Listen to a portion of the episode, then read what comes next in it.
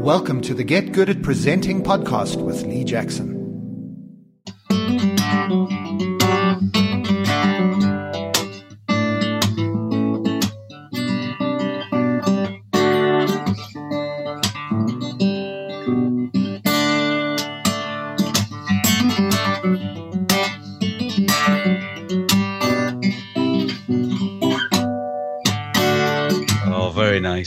Something a little bit different today. Welcome to Get Good at Presenting the podcast with my very special guest. You can keep playing. You can keep playing. It's Okay. it's quite- I, I'm quite enjoying that. That's beautiful. It's like being on radio, isn't it? and now this special request. So uh, my special guest today is one of my teachers. So this is Talk to Your Teacher, and this is my friend uh, Paul Silky White. I don't think I've ever called you Paul. I'll just work that out, Silky. No, it sounds like my mum's annoyed at me when people call me Paul. So this is Paul Silky White, and he has got a guitar with us. He is a musician, an international musician, and comedian, and comedy uh, and humor teacher. So I looked at your website. I was amazed at all the places you've been, Silky. Um, yeah, you've, been, well, you've been all over the world, haven't you, doing your thing? you, you've seen my set, so you know that I can't go back to places I've been before for a while. Let me read out the list of where you've been. China, Kuwait, Dubai, Bahrain, Singapore, Malaysia, Cambodia, the Seychelles, Indonesia, Norway, Sweden, Bolton, the USA, the Philippines, Kosovo, the hmm. Falkland Islands, Yeah. Bahrain, Australia, all over Europe, and from the Alps to the Luxembourg. Yeah, That's oh, you said Bahrain twice, so don't don't big me up. I did notice that quite quite a few places you have visited, Silky. They do seem to be war zones. I didn't know whether that was related to your well, visit. are now, but I mean, you can't always please everyone, can you? so yeah, so we're going to talk a little bit today about humor. It's always one of my favorite subjects. I've had John Archer on here. Uh, I think we've had Jeremy Nicholas talking about humor, but it's one of the most important things when I'm coaching somebody. When I'm helping someone to be a better presenter, I obviously tell them never to tell a joke because that can divide an audience. But I try to teach them how to find humor, how to become funny in lots of different ways. And I thought, where can I go? I'll tell you what, I'll ask Paul Silky White to chat to us because I've done, I'm trying to work this out this morning, Paul. I have done um, your comedy course Yeah. and I've done your comedy improv course and your advanced improv course, which I Yeah. think, uh, is there another one? I think I've done at least three courses with you. Well, since lockdown kind of stopped the comedy circuit, I've been teaching guitar online as well. So obviously, I mean, until you take up the guitar, then that's, that's not open to you. Well, that's lockdown for you. Now with the guitar, I learned, I think, I think E minor was the only chord I learned because it's the easiest one to do. Yeah, it's a pretty good chord as well. It's, It's a- it's, it's, it's a nice, it's a, it's a kind of a, oh, chord, isn't it? It's a beautiful chord. Yeah, well, I mean, the, the thing about the guitar compared to, say, the piano is there's lots of different places to play the same note. So got an E minor, and you can play that E there, or you can play it there, or you can play it there. Whereas on the piano, you can only play one note, one place. So I like having the, the versatility of the piano. Flexibility. I love that. I love that. Yeah. Piano's dead easy to carry as well. So, Silky, tell us about your, um, uh, how did you get into being funny? You know, you, were you a musician first or were you a comedian first? Which, which one, which way around was it? I think I've always enjoyed making people laugh. Um, so I kind of, I probably did, I was more formally a musician before I was a stand up comedian, in that I was playing guitar and stuff when I was about uh, 16. I'd had some classical lessons when I was much younger, but I've been, yeah, a kind of guitarist since my mid teenage years. And then the Yeah. comedy came later when I was at university. I think you're right about how humour helps in presenting. Yeah, trying to do jokes is a difficult path because if people are expecting jokes, then they can mark each joke as a kind of pass or a fail. Whereas if you're being warm and humour naturally comes out of that situation, then it's not as if they're waiting for you to crack another zinger. Because that is the kind of the Chandler Bing from Friends thing that if you're always doing that funny to show off rather than funny to bring people together, people won't want to talk after you've told a joke because it's quite a commanding thing. Chandler Bing is perfect. I mean, Friends, Friends has just been on loop in our house for the last 25 years, I think. Do you know what I mean? Yeah, yeah. I remember that joke of someone said, uh, uh, Friends is no longer on Channel 4, Channel Four is now closing down because it was like that's all they played for about four years. Utter ubiquity. Yeah, But when you have kind of yeah, if you've got someone who wants to be the center of attention, that's different from wanting to be a humorous kind of performer or a humorous speaker. Because I mean, a kid having a tantrum wants to be the center of attention, but no one really wants to be around them. that's We're- beautifully put. Yeah. I'm good at the analogies. I'm going to draw some of them out of you, Silk. So when I first came on your comedy course, that was the one I went first. We, I think we talked a few times before. We I'd seen you do a couple of gigs. I was, you know, as you say, a repeat offender. I came back for more. yeah. um, and I thought, well, wh- wh- where do I go as a professional speaker to push myself? I'm part of the PSA. You know, I work with other speakers. I, I obviously read and, and learn from other speakers. But where do I go to push myself? And I thought, well, I tell you what, I'll do stand up comedy because Go up to the dark side of professional speaking.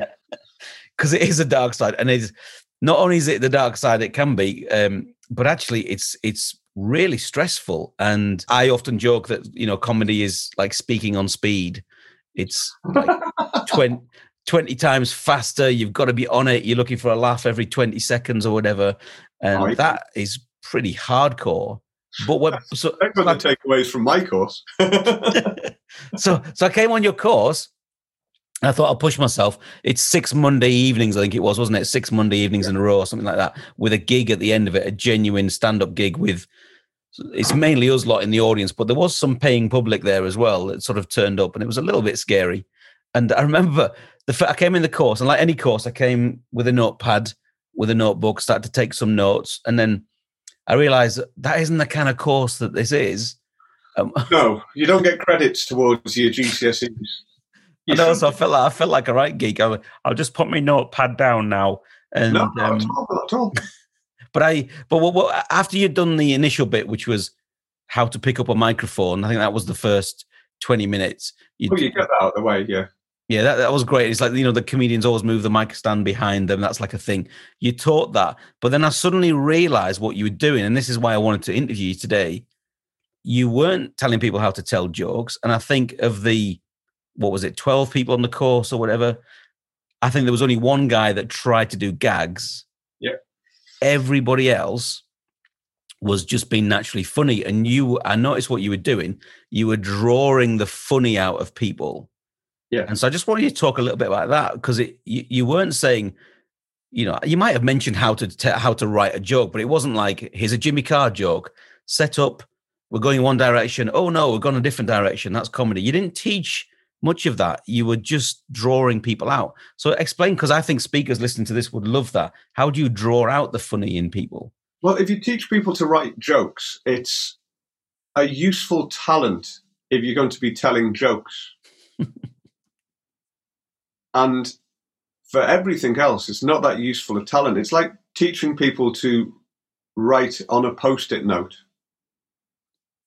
It's, it's got a kind of limited use. Whereas if you can teach people to find in themselves what they want to say and also how they can best say it, that's for them to explore rather than teaching people in a kind of formal setting i'm the teacher you are the students in a classroom that doesn't really work unless you're trying to ram some information in and not everyone's going to learn that way so it's simpler for me to create a space where people can come out of themselves at hmm. their own pace, but with a support group of other people who are doing precisely the same thing.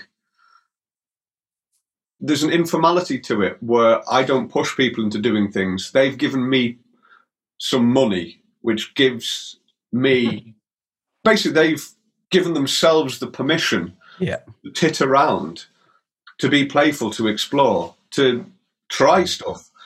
And that's the admission fee because I could I could say to them the comedy course is free, come along, but that wouldn't work. You when you pay, you pay attention because you're invested in it. It's the same reason if you go to a, a free gig, it might be uh, an open mic night for music or poetry or stand up comedy. You're not really invested in it because it's free. I mean, you've made the effort to go there, like an art gallery or a museum. It's free to get into. You've Mm. made the effort to go there. But Yeah. what you get out of it will be refined if you've put more into it. And I think there's something about the kind of six sessions as well, because there's always looming is the kind of gig at the end. But throughout the the course, you were playing that down all the time. You were just like, oh, I just wanted to chat about stuff and you know, Yeah. three to five minutes or whatever, just chat and just make it happen. Whereas people were coming in really panicking on that first week. I could tell they were panicking about that final gig already. And you spent the whole time sort of saying, "Oh, well, we'll just, you know, we'll just be funny." And I think that for me, there was something about the. This is what coaching comes in, I guess. There's something about the regular thing. So going there every week for six weeks and then have that final gig. There was something about it. It was a builder. It was a builder. It was building up. It was building up. People ring me up or they email me, and they want me to give them like one pearl of wisdom for them to become a great speaker. And I'm like, it's not how it works. You've got to. You've got to if you want a shortcut, you don't deserve it. Wow. It's as simple as that. Hmm. It's really as simple as that. And the other the, the other thing is when you say it's six weeks, it is six Monday nights, or it was six Monday nights with a graduation show on the seventh Monday night normally. And I was a bit sneaky about that. And I've just started reading a book, um, The Habits of a Happy Brain, and in that it's Hmm. talking about how to kind of rewire your thinking so the reward chemicals in your brain, the dopamine, the serotonin, the endorphins, cortisol to a certain extent, it will take Yeah. 45 days to form that new habit. So if you do six weeks of Mondays and then a show on the seventh Monday, that's 49 days. So if I get people into the habit of thinking differently on a daily basis over six weeks, by the time they come to the graduation show, they've formed a new habit, which isn't to find it terrifying to be on stage. All you're doing is having a slightly one sided conversation, and everyone's had a conversation. Yeah. Yeah. So the fact that you've got lights pointed at you and a microphone in your hand is neither here nor there because you've spent hours and hours in the company of relative strangers, making them into new friends by virtue of everyone doing the same thing. Everyone well- wanting the same result, which is Well- what society wants as a, as a larger thing. People, by and large, want you to succeed. Yeah, that's right. Yeah, I mean, no, unless you're a, a unless there's a stag do in the audience for you as a comedian, most people want you to be funny, right? They don't want you to die because they're sat there thinking, "Please let this person be funny." And I- same with speakers. I always say with speakers, you've got to. No one, no one. You know, if you're at a business conference all day, they don't want you to be bad. They're just willing that you'll be good. You know what I mean? Yeah, well, the thing the thing with the the stand up comedy analogy, when you say if there's a stag doing, I mean the stag do if they are too drunk to care, and they've already they paid for the whole weekend package six months in advance, then they don't feel like they're invested in any way. But in most situations, unless they're utterly wasted, you could say to a stag do, "Let's have a good time," and people will be more invested in having a good time than having a horrible time or having conflict. Yeah, yeah, Yeah. Absolutely. Yeah. And that, that sort of audience is vanishingly rare, Mm. or was in the before times. Certain sorts of clubs, and there's certain sorts of clubs, by and large, collapsed because that was the audience they were trying to attract. So Uh, the, the better clubs succeeded mm. because they were welcoming. And you'd Yeah. go there with your girlfriend or husband or your Mm. mum and dad if you're of a, the right age, and everyone would just go and laugh together rather than apart. Yeah. Yeah, the, the one or time, one or two times I won't go into the names, but when I've been to a more corporate type comedy club, you know, you were you were kind of shoveled in there. You you seemed, oh, this is quite great, and then you know, after an hour and ten minutes, you were shoved back out again for the next lot to come in, and it was it was like you were just in some kind of you're on some kind of conveyor belt. Do you know what I mean? And it was it was whereas your shows, you know, you've done some local ones here in Leeds, and and they're just like, yeah, yeah. If you need to go and get a drink, go and get a drink. Make your way in. We'll start roughly about here. They're a much more community feel. Have you Yeah. always had that sort of? I've, I've tried flavour. because it makes it more welcoming. It's what you were saying before about kind of in a corporate environment where people don't want you to be bad. That's because they've invested their time being there. Yeah. But the instant you put in a, a little touch of humour that just says, I'm here too, I don't want this to be shite either, Mm. an audience will respond to that and just you'll see them just loosen up a bit and go, Oh, he he's actually here, he's present. He or she as a presenter is present in the room. Yeah.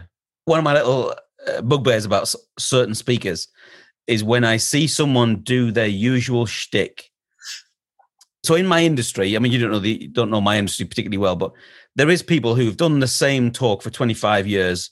They've Mhm. got a 45 minute talk and they know that, you know, I wink at this point and I pause at this point and I do this, but it has some often no relation to the audience. Yeah. And so that they do it and then they they're usually pushed off stage or their manager takes them away and they get in a car, they move on to the next one. They do three of those a day and they might earn some serious money doing that. But honestly, doing Yeah. the same 45 minutes, like a vaudeville act from the 1920s, Yeah, yeah, you know, uh, is just whereas everything I've seen you do, you you're including the audience. You're building, as Ken Dodd says, you're building that bridge from the stage to the audience. Yeah, you have to include the people who are there. Otherwise, I, I have a similar bugbear in that I've seen comedians, and it's like they have a rucksack and they carry the rucksack with them wherever they go. And at every opportunity, they will take out of the rucksack a really heavy, polished stone the size of a bowling ball. And they'll show people this stone and say, Yeah, this, used to be a big rock, but I've chipped bits off it and I've polished it, and it's really heavy, but I've made it really shiny now. Look, you can see your face in it. And they just put it on the stage, and people look at it for 20 minutes or half an hour. And then at the end of that time, they put it back in the rucksack and depart, carrying the heavy weight of this bowling ball, this polished rock with them. And the rock doesn't change because they're happy with it Mm. but it's always this weight to carry. Whereas if you see it like oxygen, you could walk into a room and there'll be oxygen there. There are people in the room and they're breathing the same oxygen. So rather than carrying this heavy weight around with you, you've got all of your experiences to inform what you want to say, all of their experiences which Mm. inform how they'll receive what you want to say. And it's an interplay. So when you've done the club, the sort of comedy club circuit, which I guess you've been in and out of that over the years, uh, did you meet the same people again and again doing the same 15 minutes? fewer and fewer as it kind of as the circuit changed. If you were doing that, people had seen your set, and there was no surprise there. Oh, okay. So it's one thing. I mean, in comedy, you get paid for consistency. Yeah. You arrive, and if you make the audience laugh, that's good. That's good. If you're punctual, if you're not a sex pest, if you're a nice person to spend time in the company of, yeah, well done. But Yeah. also, you have to have some sort of some sort of evolution. I had an interview with Eddie Izzard. I think it was on the Rule of Three podcast, where he was talking about some people had a set that became like a hymn or like Mm. like a prayer, like the Hail Mary or an Our Father. It just it lost all the meaning of the words Yeah. because it was just this thing that they'd learnt and repeated and repeated, and it set around them like a shell. Gosh. And that's again a really lovely analogy. I mean, I'm not mm. spiritual myself. I know that you're very spiritual. And I know that the way you experience religion isn't to go to the Vatican and go, oh, there's tons of God here. it's not. There's tons of the shell. There's tons of the practice, mm. but none of the actual, the raw flame of it. That's the sort of thing that you have that passion for it, be it football or be it comedy or be it crochet. and yeah, it could be like Ellen Reed's maximum crusted power hour, but whatever it is, if you just go, okay, it starts at 9 p.m., it finishes at 9:45 p.m. There's a five minute interval, and that's what we do when we do it, how we do it. Yeah. It's it loses all of its life. That's great. I think the I- one thing that turned me off religion was going every Sunday. Yeah. Yeah. It's like, what? Why? Uh, All these people that I know from the community can be weapons grade bellends, just like everyone. But then they go to this place on a particular day, and all of a sudden that's where holy happens. no, no, no, bollocks to that. Yeah. Interesting. yeah, I, I have a faith, but I wouldn't call myself religious. I think that's the distinction. Yeah. Because religion is a man or woman made thing to try and reach you to get near a God. And of Yeah. course, it's you know, it's just that just isn't my thing. But that isn't the subject of the podcast, so we better not get too diverted No, um, from that because otherwise we'll go on. Because we had a long walk in the park a few weeks ago, oh, he did. and I think we uh, we talked about everything in about an hour and a half. It was fantastic. I loved it. So you've done the circuit, you've done your own gigs, you've done community gigs, you've done Glastonbury, haven't you? You've done some big festivals. Because a lot of speakers listening to this, they'll, they'll they'll be in a training room with twelve people, and then the next thing they might like it's just a weird thing. Like with my job, I was training twelve people last week, and then the day after, I was doing a talk with two hundred and twenty people. Yeah. I mean, it was online, but it was still 220 people. So how how do you make that progression from that little gig to suddenly playing a, a larger tent at Glastonbury or something like that? Move around a bit more. There's 12 people, then they can all see you. If there's 200 people, then there's going to be some who are further back. But you can fill most rooms with force of personality. Just there was a still is a, a comic uh, called Ivor Dembina, who's a kind of an old Jewish guy based down in London. And Dembina's law of comedy. I covered this when we did the course. Dembina's law is if it's going badly, get off. if it's going well, get off. Wow. Be finite, because it needn't go on and on and on and on and on and on and on. Yeah. You have a space to fill and a time to fill. Know what you're after. The result being, be clear on your priorities, and say, okay, I've got this story I'd like to tell. Maybe a couple of jokes that I'd like to tell. I want to play these three songs or what have you. But you try and reach out to the far corners of the room. Don't play to the front row. Don't play to the gallery. Play to everyone and try and bring all these people together because they've chosen to be there and they will never be that audience ever again. They will never be those people in that room ever again. If there's 12 of them there, they might be gathered together in another room or the same room in a year's time. But then and there, it's magic and special because in a year's time or in a day's time, what's going on in their own lives will have changed. Mm. They won't be the same people. There's that thing of the kind of the river Yeah. is never the same twice because it's always flowing and moving.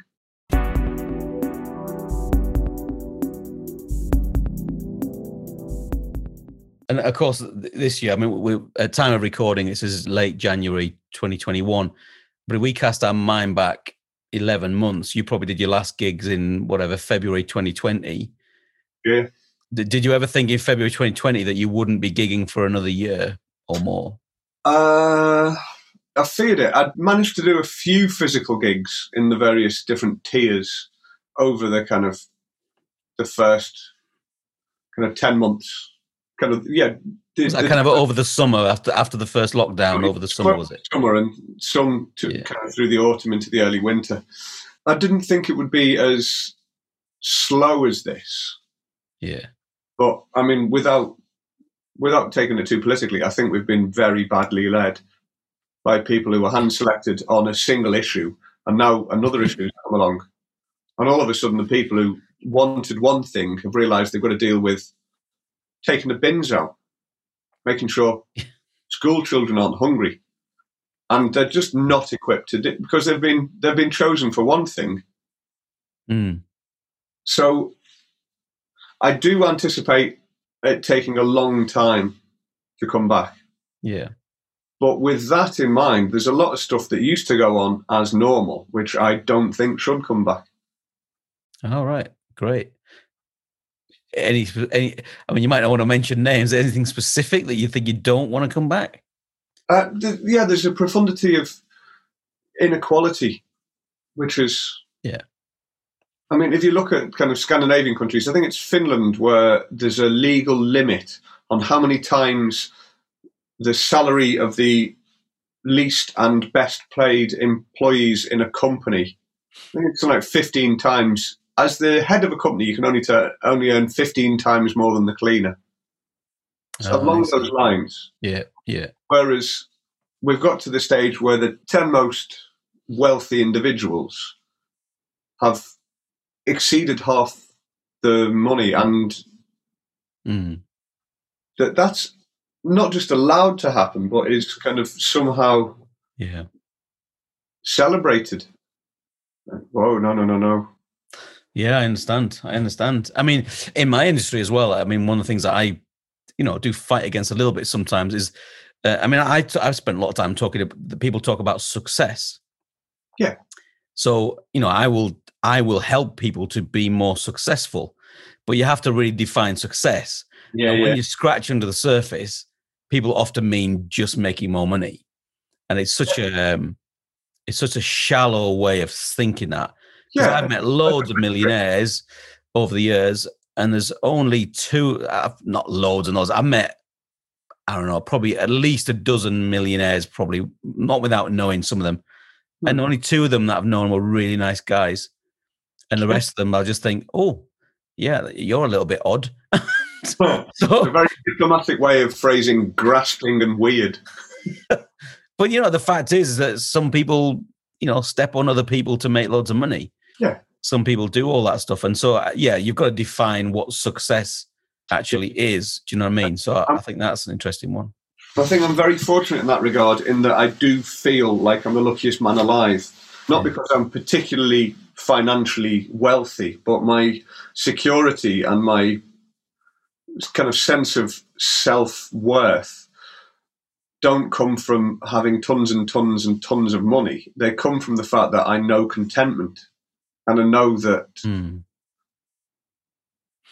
contentment's quite an easy thing to obtain and money's not the it's not the way marker it doesn't hurt but knowing what enough Well, I think it was Zig Ziglar that says it is fairly close to oxygen for survival, but it doesn't have to, you know, it doesn't have to obsess. You know, I, I, I'm in, I'm in business. I'm, I make profit. I make money to, but ultimately, like like my good friend Peter Roper says, ultimately everyone's just trying to fill the fridge. And I think what this pandemic has helped us understand is people just want to fill the fridge. So you hear of comedians who are working as postal workers or they're doing a night shift at Tesco's and Yeah. whatever they do, and they're still trying out comedy. I go to a new comedy night every week, the Sarah Millican one. The, oh yeah, yeah, yeah. yeah, it's great, great. Man, I've been nearly every week of lockdown. I've been. It's just a staple in my week now. It's great, and there's big stars there, and people you'd not heard of, but they're all just trying stuff out yeah. because they know that even if, and some of them do say, you know, I'm a, I'm a postal worker or a porter in a hospital, but they're still working on their craft for when it does properly come back. And Yeah. that's the people who are really in it for the long term, who want to craft it because there's that kind of, I guess I'm getting on to the, to what I've been quite impressed with you because when we went for a walk a few weeks back, yeah, it's you. you actually started saying how you structure your day for creativity. And I know you've probably got your moments and you procrastinate and get Oh, up yeah. like everyone does at times. But I've alphabetized the garage. yes, let's put all my DVDs in alphabetical order, even though I've not had a D- and not used a DVD for f- about four years. But, um, Order. so tell us about because you know being a speaker and presenter that's a creative industry. Hmm. So how are you in lockdown where for for a while your work disappeared? How did you keep a structure of creativity, Silky? Set an alarm. So my alarm goes off a little bit before seven every morning, and by and large, I get up, I have a cold shower, and then run it onto hot. I've got a shower that takes maybe maybe thirty seconds, maybe a minute for the water to run hot. So I just get in, turn the shower on. Oof. You say oof, but in that in that kind of little window where I see how many swear words I can remember, I just remember how lucky I am to have running water and I can drink the water. It's not going to hmm. give me the blinding shit, so I'll gravy myself inside out. And whatever happens with Brexit or whatever happens with this, that, and the other, it's unlikely that here in the UK that water's going to not come out the taps. And regardless of where you're on the political spectrum, that is a really fortunate thing. So if I can get the perspective starting the day, I get out of bed, I make the bed, so I'm getting into a made bed. I've a- achieved something before I've put my slippers on.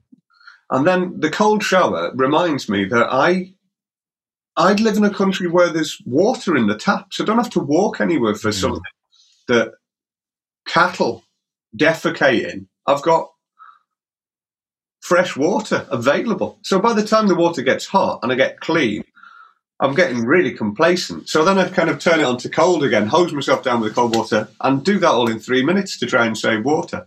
And then think, okay, what do I need to do today? It's uh, friend Laurie Whiteley that you might remember through the course. Uh, Yes. what must it have, what can it have, and what won't it have. So, like today, I've got to send out to my mailing list. Yeah. So, I've got the list of things that are going to be on the mailing list, what it must have, what it can have, and what it won't have. And then I kind of structure it a little bit. I've got some, as you can see that, well, that's kind of the week broken up into a fortnight and Ah, then okay. morning, afternoon, evening. So, I just kind of try and keep a little idea of what I'm doing and when. Yeah. And then there's some stuff which is kind of small ticket items, like if I put on the washing machine in the morning, by lunchtime it'll be done, and that can be working in the background. Yeah. So I don't think I achieve a great deal. I don't think that I'm organised at all. So you saying that is really flattering me, but I'm thinking this guy, this guy's drunk. this guy this guy knows nothing about me no no i mean partly when when speakers and comedians whenever someone is on stage they're a bigger version of themselves right and that's a good thing that i teach so you know you're funnier your your expressions are bigger you're a bigger version of yourself but there's a, quite a lot of comedians that they give across that impression that they they're always drunk they never get up they're completely procrastinate their relationships and their life is in tatters Yeah. now I, I don't know whether that's just an exaggeration of their real self or whether For some, Some- of them, it's perfectly true, but for some of them, it is. It's a very carefully honed character, yeah born out of maybe a lost weekend or a lost year or a lost decade, where they can remember all that and play off it. yeah As I'm kind of learning more and more music, like I kind of took up the piano a few years ago, and I'd never learned to read music before, so that's something that's coming in. It all it, it all feeds into the whole process. But there was a thing I read in a book about guitar playing, which is music is just a fancy way of going from one silence to another. yeah And that applies to all writing, all speech, be it presenting, be it comedy, be it acting. I think I like that because it gives you a kind of less is more approach rather than just Mm. blah, blah, blah, flapping your jaw. Yeah, less is more is a great thing, and and, I love. I mean, what inexperienced speakers do is they never pause, because if you're anxious, you keep talking, don't you? Yeah. You know that's what you do. To pause requires self confidence. To pause, to stop, to reflect to the audience, to do a cheeky wink to the crowd or whatever. That all takes Oi, oi. Oi, cheeky wink. No, no, it, but that all takes self confidence that you're comfortable enough in your own skin to just pause. I mean, what I mean by a cheeky wink, what I, I realized that you were doing stand up comedy, you are going to look for a laugh every 20, 30 seconds, but that laugh can just be you pulling a funny face. It doesn't have to be a gag. I'll dispute the 20, 30 seconds because All right, go on then. I'd, I'd never say I'm kind of the best comedian out there, but in my price range, Which is very expensive, by the way. I'm available. I'm available.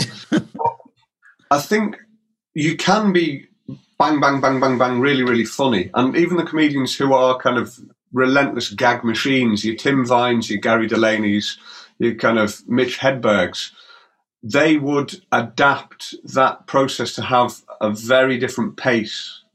So some of them would be really rapid fire. But even then, even your kind of your Jimmy Carr's, the one-liners, they realised that having that rate is all hmm. very well, but people will switch off because there's no light and shade, there's no dynamic to it. And if you put in the dynamics, Have you ever gone through your DVD and worked out what your gag rate is, laugh rate? Have you ever have you ever worked that out? no. because I know that there are some things where it is pretty gag heavy and some things where it's not, but it's a textural thing. And to me, it's more important to be interesting than hilarious consistently. Because if you're consistently hilarious, then, oh, that's great, that's great.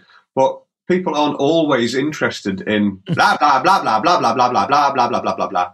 If you can put something in and they go, oh, I didn't notice that the last time I watched it. Or, hey, that's, that's worth thinking about. Yeah. Because for me, I'm, I'd, I'd see a difference between a stand-up comic and a stand-up comedian. A stand-up comic is just a product, and you wouldn't want to see them twice because the second time you saw them, Yeah. realised that it was pretty much the same as the first time. Yeah, of course. Yeah. And some of the older guys were probably like that. I mean, I, I was, I talk about Ken Dodd in one of my presentation skills. I was a big Ken Dodd fan, saw him three or four times, met him the year before he died. Was really privileged to see him. But when mm-hmm. you go see Ken Dodd, you saw Ken Dodd, and Ken Dodd was always Ken Dodd. And it, apart from the acts in between and the Diddy men or the Diddy people or yeah, whatever, yeah, yeah, it was the same thing. yeah. It was just, it was just a legend. So you went to see him. But if you see that with someone else, yeah, you wouldn't want to. You couldn't go and see Tim Vine, who I love, and Gary Delaney, who I think is great as well. You couldn't see Tim Vine, Gary Delaney, Steven Wright, and a few others all in one line. You couldn't see them all in one night because it'd actually be a really miserable night, wouldn't it? Yeah. I remember my mum saying that when she was younger, she went to see Ken Dodd playing Malvolio at the theatre in Liverpool yeah, and said that he was amazing for the restraint that he was putting into it. Was playing Shakespeare, like Lenny Henry playing Othello. It's a different thing to making people laugh, but you can command that attention, or you can just do what you do, and people's attention will fall to you mm-hmm. because you're worthy of their attention. I went to see Lenny Henry. I met Lenny Henry as well. I went to see him sort of in his heyday, late eighties, early nineties, I guess. But when, when when he went kind of serious, in my head, I'm like, oh, he's gone very serious now. When he started doing Othello, I'd be like, if I'd gone to watch that, I'd be I'd be just waiting for him to turn into Theophilus P. Wildebeeste at any Oh, yeah, moment. yeah, yeah, you know what I mean? I'd be thinking, when's when's it gonna? And so I don't think I'd enjoy it. I'd be too stressed out. You know what I mean? yeah, but the thing is, if you watch an actor and they happen to be funny in that role, then it's just that they've got range. Yeah, yeah, Stand up comedy is one of those things that you, if you get good at it, you are not being emotionally manipulative, but you are in charge of the roller coaster of emotions that the people in front of you are feeling. Mm. and you're tending towards making them laugh, but you have to know when to be able to stop to accentuate that. Otherwise, it's just candy floss all the time. You're not bringing in any of the other flavors.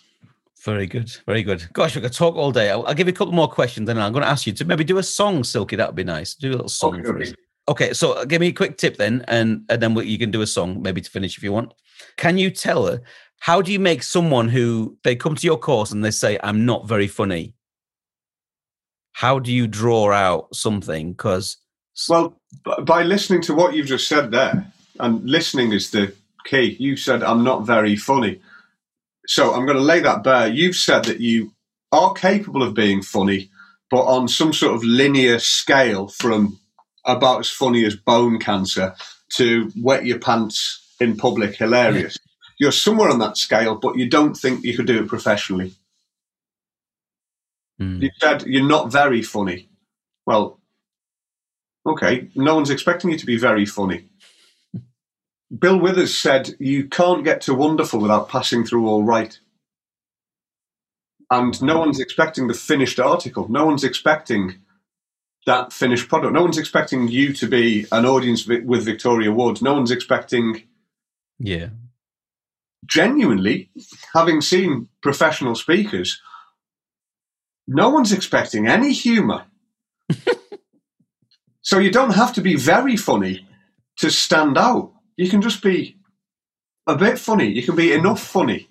vaguely humorous. Yeah, that that'll do, won't it? If you can raise a smile rather than a belly laugh, that's a good thing, isn't it? Yeah. Yeah, it's it's a start. But the thing is, it's a process as well. And if you hmm. don't think you're very funny, then it's my job to change that because you might not be the best at zinging one-liners.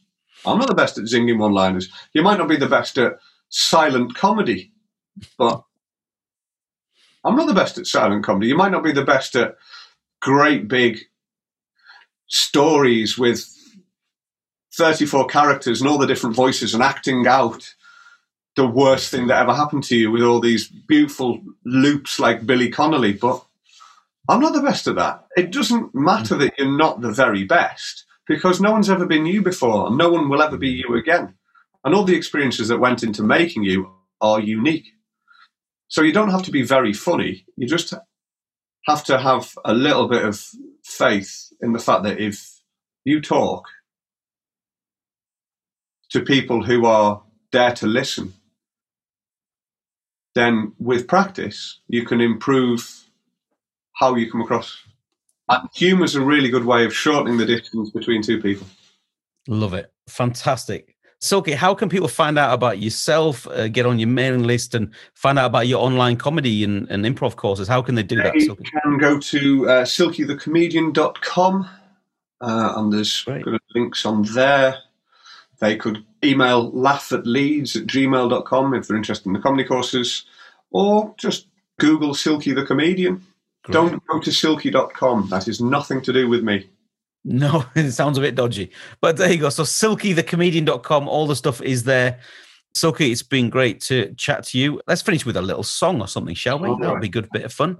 So oh. I, I, do really recommend Silky's courses. And then because they're now online, anyone from anywhere can be part of that. So definitely have a look. SilkyTheComedian.com. Thank you, Silky. Take it away, my friend. You are very welcome. You are very welcome. Now, I haven't prepared anything, so I'm not quite sure what to do here, but what would you like? What do you fancy? Just a short little funny something. I don't know. Whatever you like, mate. Oh, okay, dokie. If it's rubbish, we'll edit it out, so it'll be fine. the interview just ends there.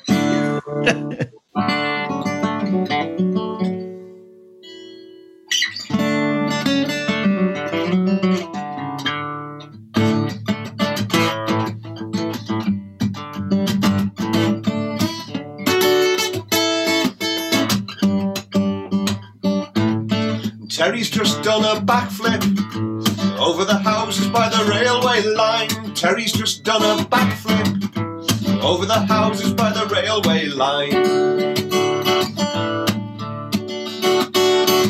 There's all this copper cable lying around. There's got to be a quid in that. I heard something about 700 volts. I don't want them, so I took my axe and I gave the cable just one whack. Now Terry's just done a backflip over the houses by the railway line. Stealing trackside cable might not be the career plan you'd hoped for. And now your shoes are there with smoke coming out of them. He's left all his wee and poo here, and two clouds of steam that smell like eyes. Terry's just done a backflip over the houses by the railway line.